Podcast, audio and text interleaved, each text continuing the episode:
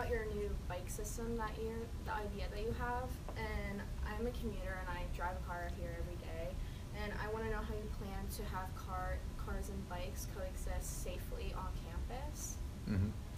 Well, we haven't adopted um, the bike share program yet. There is a cost to it, so we're looking at it. I I visited West Chester University because they have one. I think they're the only university in the system that has it.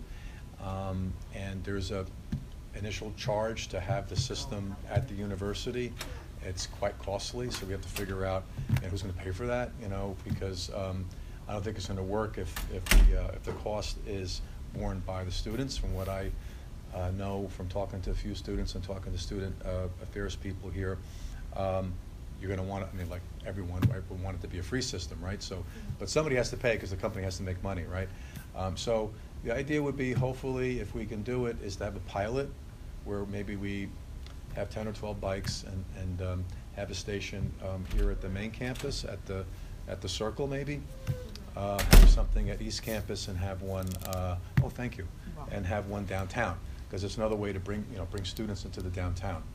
Um, So, um, I'm an avid bike rider. I rode my bike uh, to work a few times before it started raining every day.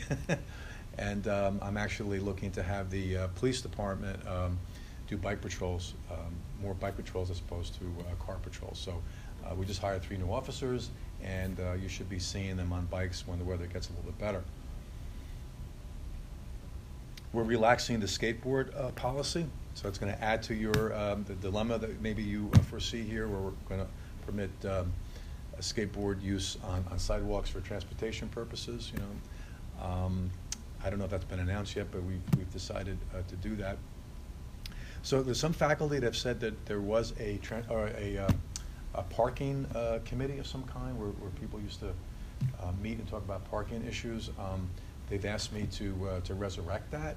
So I thought about that, and I thought about all the other related transportation issues, some of uh, the ones that you um, are raising.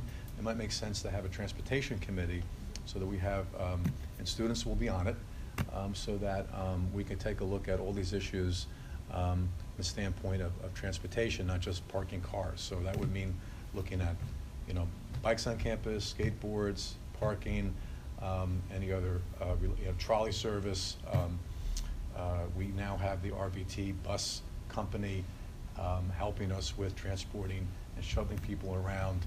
And they've also um, agreed to provide free uh, event service to take students to different places for events. Like, let's say, maybe to a baseball game or a soccer game across the river, uh, to the complex across the river, to encourage, um, you know, more fans to come out. And, uh, you know, I've heard a lot of students say there isn't enough to do. Um, Is that true? I don't know. If you live on campus, is there enough to do? Nights, weekends? Uh, Students are telling me there, there, there- there could be more to do around here. Is that true? Uh, I'm Nicholas Horning, I'm a sophomore. I think personally, in a lot of ways, I would say yes, it is true, especially on the weekends. As someone who's now lived on campus for two years, personally, it feels like a dead campus, especially on Saturdays, Hmm. especially on Sundays. Like, Yeah. it feels like there's a lack of things to do, which I'm thrilled by the River Valley Transit idea. I think Yeah. that's just an awesome opportunity to at least Yeah.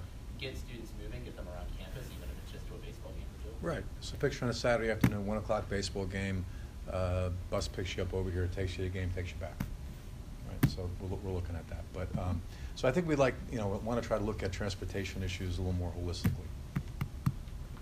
I'm hoping, we're going to actually put a bid out for the bike share program, so I should say that, right? So that means we're going to put a solic- solicitation out to companies who provide the service, and there are a lot of them now, and they can submit proposals back and propose, you know, what it would cost to do it, and we can look at them, we're not obligated, you know, uh, in any way.